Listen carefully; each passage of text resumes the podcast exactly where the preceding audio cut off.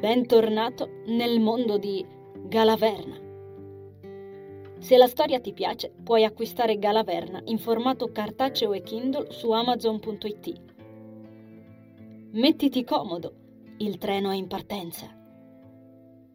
Buon ascolto.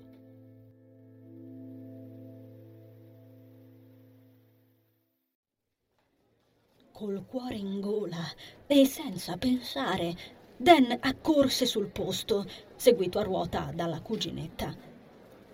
Suo zio racimolò in fretta e furia i giocattoli che la piccola aveva lasciato per terra alla ricerca del suo peluche preferito, raggiungendoli solo dopo aver accostato i bagagli al banco della reception. La donna del laptop quasi ingoiò la lingua dopodiché diventò pallida come un muro dipinto di fresco e meccanicamente sollevò il ricevitore per chiamare non si sa chi. Una ragazza biondissima, con un viso bello da far male al cuore, stava stesa sulle mattonelle della hall ai piedi degli scalini. Dan arrivò da lei ancor prima del facchino a fianco all'ascensore, nonostante quest'ultimo fosse molto più vicino. Agendo in puro istinto, la sollevò, appoggiandosela con più delicatezza possibile sulla spalla. Ehi, ehi, stai bene? Non strattonarla, non sappiamo se ha qualcosa di rotto. Intervenne il facchino, la faccia trasmutata dall'ansia. Ernesto lo adocchiò, sicuro che la preoccupazione più grande del personale lì presente fosse legata ad un possibile risarcimento danni. Lo scostò con il suo braccio palanca e si chinò accanto al nipote. Perde sangue? si informò. Uh, no, no, non mi pare. Farfugliò Dennis con il cuore che batteva come un martello pneumatico. Non era affatto abituato a quel genere di situazioni. Non succedeva niente di brutto da davvero tantissimo tempo ormai. Isa gli trotterellò accanto, studiando la situazione con moltissima curiosità, ma non spiccicò un fiato. Due occhi chiarissimi si spalancarono su Dennis. La ragazza caduta si lamentò un po', guardandosi attorno con aria disorientata e dolorante. Che... che ho combinato? bofonchiò poi. Sei caduta, rispose Dan, rincuorato nel sentirla parlare. Va tutto bene, aggiunse. La ragazza si tirò a sedere, massaggiandosi la testa. Esaminò i propri oggetti sparpagliati tutt'attorno, sobbalzando. Che disastro! Pronunciò a fatica, con la voce spezzata. Iniziò ad arraffare qui e lì. Dan si offrì di aiutarla. Sta arrivando un medico, per favore, non si muova. La informò il facchino ansioso, sbucando da dietro la schiena armadio di Ernesto. Dopodiché corse verso l'ascensore. Dennis notò che Isabella sembrava divertita nel complesso e che aveva iniziato a raccogliere oggetti anche lei. Se le sembrava un gioco, meglio così, non si sarebbe spaventata troppo. Il ragazzo ripose gli effetti personali in quella che vedeva solo ora era una custodia per chitarra, o almeno così gli sembrava. Era molto grande e ne sembrava pesante. Poteva trattarsi anche di un violoncello, difficile a dirsi. Per nessuna ragione la cosa lo elettrizzò. Fu tentato di aprire la lampo principale per sbirciare all'interno e scoprire di che strumento si trattasse, invece si limitò a richiudere la zip della tasca davanti, da cui erano precipitati a pioggia gli oggetti della ragazza. Non mi serve un medico, sto benissimo. La sentì replicare con fermezza. Si era già alzata in piedi, come se non fosse precipitata dai gradini meno di cinque minuti prima. Dennis si voltò per porgerle la custodia, inaspettatamente molto leggera, e sembrò notare solo in quel momento quanto quella ragazza fosse bella. Occhi chiarissimi, snella e longilinea, un viso così aggraziato da farla sembrare un dipinto. Per qualche istante non fu capace di muovere un muscolo, perché una strana corrente elettrica sembrava intercorrere tra loro, lanciandogli una sensazione indescrivibile, mai sperimentata in precedenza. Quella ragazza aveva qualcosa che lo attraeva con ogni particella del suo essere e non aveva niente a che vedere con la sua bellezza così particolare. Da sempre Dennis aveva cercato qualcosa in fondo alla propria esistenza. Molto prima di quel certo incidente che così tanto gli aveva cambiato la vita. Era qualcosa che provava dalla nascita. O da prima. C'erano volte nelle quali sentiva che una parte ignota di sé, che gli apparteneva, si era allontanata da lui e che esisteva non si sa dove un'altra parte che doveva completarlo. Come se, dopo quel giorno, qualcosa dentro lui fosse fuggito e lo avesse abbandonato per sempre. L'aveva sempre pensata così. Aveva sempre creduto che quella parte celata di sé avesse smesso di esistere e fosse semplicemente morta fino a quel momento. La vicinanza di quella ragazza aveva riattivato quella piccola scaglia di energia dentro Dennis, come un generatore. Dan aveva percepito quella parte che credeva perduta ricominciare ad esistere, brulicando con prepotenza in fondo al petto. La ragazza non aveva fatto assolutamente niente si era solo alzata in piedi accanto a lui. Eppure, ecco, e lui non aveva idea di chi fosse.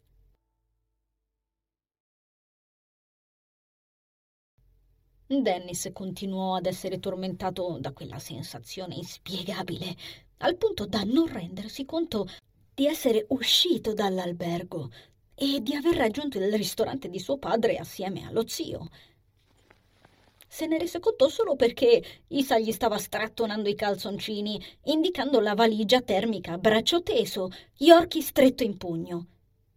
Dobbiamo nascondere i darghetti! Penny! I darghetti che ti sei scordato? Ah, andiamo, andiamo! Si scosse lui, prendendo per mano Isabella. Proseguì il giochino fino a quando la bambina non si fu stancata di nascondere uova invisibili nei cassetti delle posate, con la testa completamente incastrata nel ricordo di quella ragazza.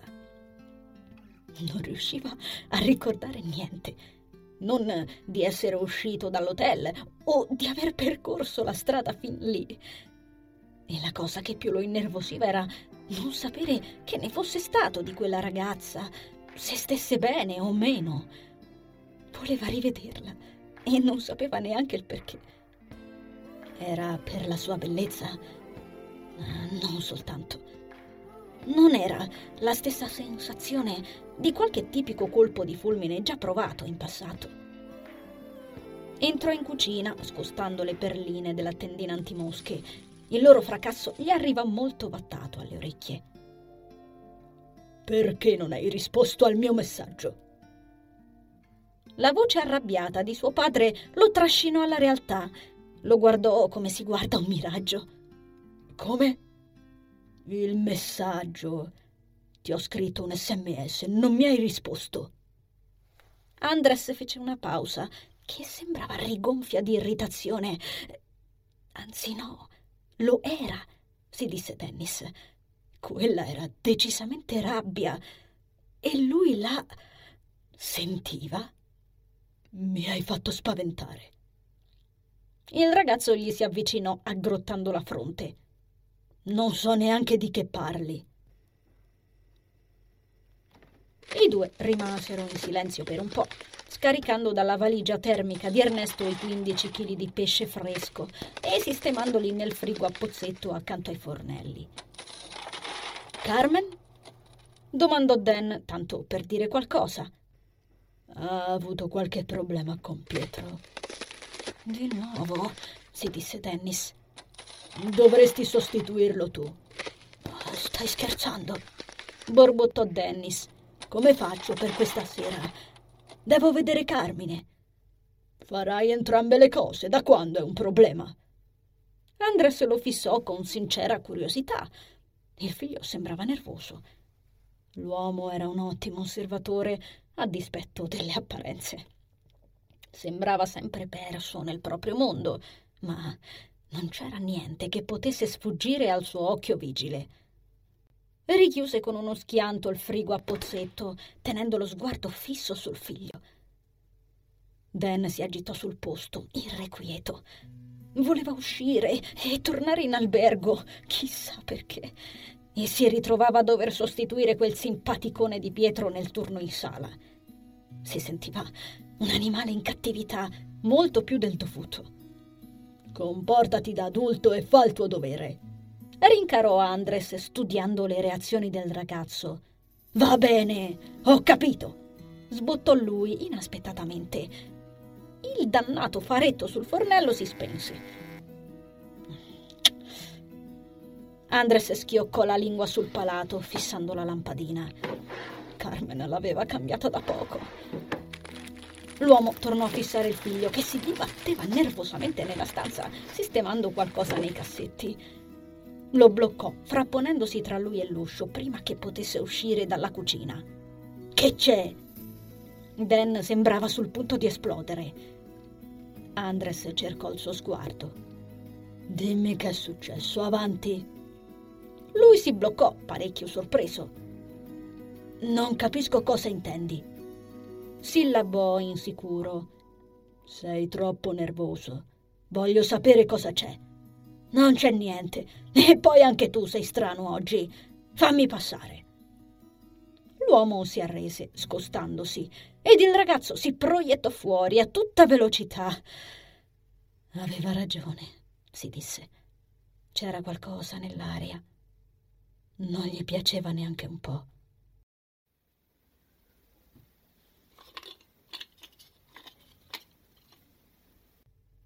Dennis raggiunse Carmen all'esterno con l'idea di chiederle se le servisse una mano a preparare la sala in vista del turno del pranzo e le sembrò parecchio in forma.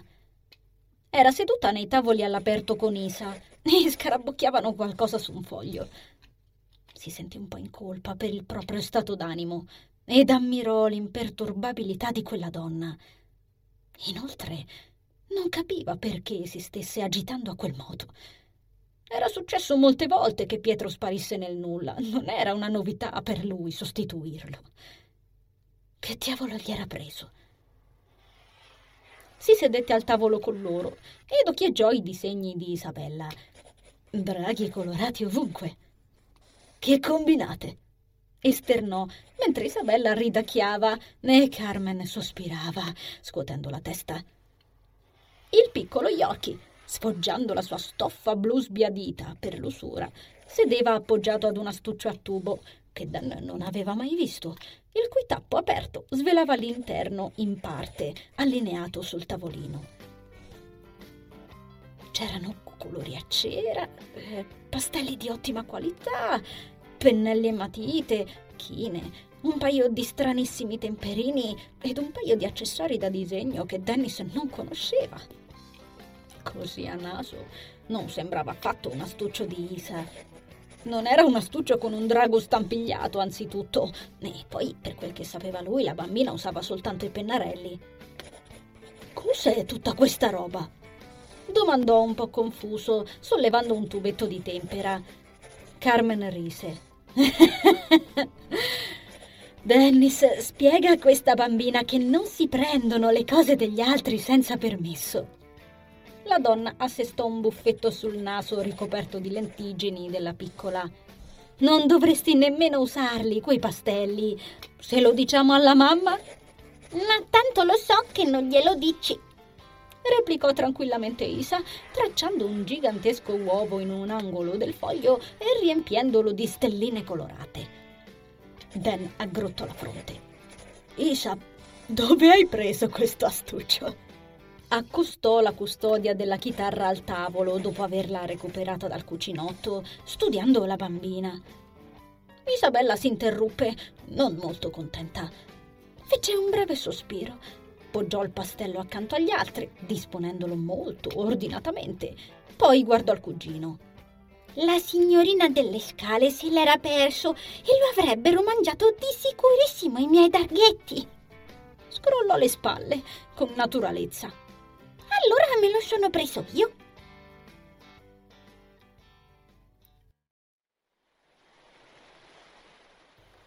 Mi complimento per la performance. Altro che performance. Anisa si massaggiò la spalla, seduta sul prato. Ho sentito davvero dolore. Non mi capitava da un pezzo, ma quanto diavolo è umana questa forma? Non lamentarti. Era necessario, come ti ho già spiegato. La ragazza sbuffò. Beh, almeno è fatta. Ho sicuramente attirato la sua attenzione. Anisa perse lo sguardo sui tetti colorati della città, lasciandosi accarezzare dalla brezza. Anzi, ho attirato l'attenzione di tutti, ma tant'è. Nazar sembrò emettere una risata a modo suo. Poggiò i palmi aperti sull'esile schiena di Anisa, accosciandosi. Non muoverti. Lei provò un violento brivido. Uh, santo cielo! Fa piano! Non ti agitare. La ragazza sentì dolore, ma non durò a lungo. L'energia iniziò a confluire nel suo corpo, rigenerandola in pochi istanti. Nazar staccò le mani e la sensazione di pressione scomparve. Per un po' nessuno dei due parlò, come succedeva spesso. Restarono entrambi a fissare il mare in agitazione, la luce timida del sole che ancora riusciva a sfociare dalle nuvole per illuminare le strade dell'isola. Ho percepito che sta emergendo la sua parte Arit. Lo so. Quindi è già successo, osservò Anisa. Ero convinta che sarebbe successo al nostro quarto o quinto incontro. La presenza di Banjuk sta accelerando il processo, a quanto pare. Nazar infilò le mani in tasca. Inoltre, non dimenticare che questo ramo della razza Arit ha molte più sfaccettature rispetto agli originali. Come dovrei fare a dimenticarlo? Quella bestiaccia ne sembra tratta come le api dal miele. Anisa si alzò in piedi. Accidenti! Come nuova! Tu sì che ci sai fare, vecchio mio. Se la mettiamo in termini di età, neanche tu sei poi così giovane. Le fece presente Nazar. Lei lo guardò. Era palesemente una battuta. Davvero non l'avevi capito? Si stiracchiò. Nazar rimase in silenzio a riflettere per qualche istante. Ah, non sembrò voler rispondere. Invece aggiunse: Dovrai guidarlo in tal proposito. Sta già usando le sue capacità e neanche se ne rende conto, anche se lo avrai già notato. Sì, ho visto. Se continua così, farà la fine di una batteria scarica. Mi sembra pazzesco che riesca a fare una cosa simile con la sua essenza non ancora risvegliata. Sta sperperando energia. Già. Credo tu debba abbassare la tua luminosità per un po', almeno finché non saprà controllarsi o peggiorerai solo la situazione. Anisa sospirò. Sì, lo credo anch'io ma vorrei tanto venire al nocciolo al più presto. Scruto il cielo con aria preoccupata. Non so quanto tempo lascerà passare ancora. Non è con la fretta che i semi germogliano. La interruppe Nazar. Sempre a fare il filosofo. A proposito, devo rimbeccarti sul tuo spirito d'osservazione, Rudy. Ti credevo più attento. Anisa roteò il busto per guardarlo, aggrottò la fronte. Cioè? Non manca qualcosa al tuo repertorio? Inizialmente il cervello della ragazza si rifiutò di capire a cosa Nazar stesse alludendo. Iniziò a vagliare svariate possibilità nelle quali potesse essersi fatta sfuggire qualcosa, qualsiasi cosa. Una parola, una smorfia, un tono di voce di Dennis che avrebbe dovuto notare. Come da manuale, Nazar intercettò quei pensieri ed Anisa percepì distintamente che il suo amico era molto divertito. Non perderti in un bicchiere d'acqua. Non era a quello che mi riferivo. Insomma, tu ed i tuoi enigmi, che c'è che ho sbagliato? Sbagliato, dici? Nulla, davvero. Dovresti soltanto controllare tra i tuoi bagagli. Lei piegò la testa convincendosi per qualche istante che fosse uno scherzo. Già, peccato che Nazar in certe cose non fosse proprio portato. Alla fine gli concesse una possibilità. Entrò nella porta del passaggio. Si infilò nella sua stanza, allo spogliatoio, come gli piaceva tanto chiamarlo. Gettò un occhio alla custodia di Regina di Cuori, ancora appoggiata sul letto, per poi avvicinarsi. Frugò rapidamente nella tasca esterna, la stessa che aveva appositamente lasciato aperta quando aveva finto la caduta per poter rendere il tutto più scenografico e credibile. Quella era stata decisamente un'idea di Anisa, si disse Rudy. Strano il modo che hanno di ragionare gli adolescenti. E dopo qualche minuto si accigliò. Dove accidenti è finito il mio astuccio? Nazar rise Oh sì, quel maledetto rise. Ci avrebbe giurato.